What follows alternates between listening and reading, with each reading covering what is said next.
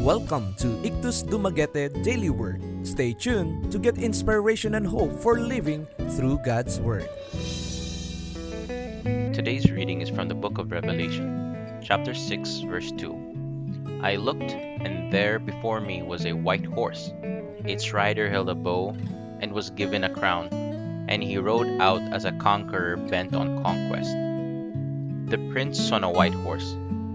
Many people loved fairy tales growing up, and we knew when the prince rode in on the white horse, the day was about to be saved.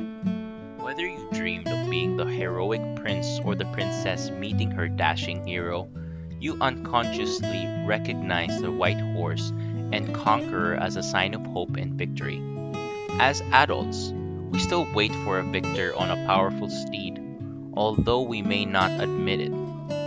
Some Bible teachers theorize it's because we know deep down our earthly lives aren't the end. We know there's something more, something better, waiting for us.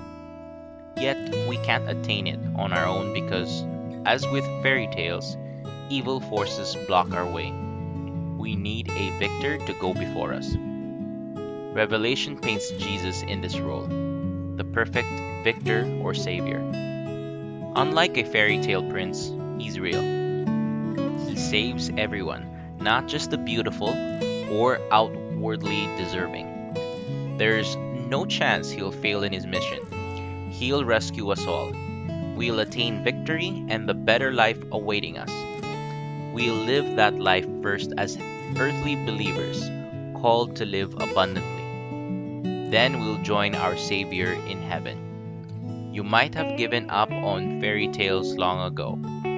Maybe real life was harsh toward you, or you simply grew out of your belief in shining knights, dashing princes, and lovely princesses. Fairy tales are fantasy, but they're a shadow of a glorious reality. You do have a prince, and he's coming for you. In the meantime, he guides you through life using the Holy Spirit.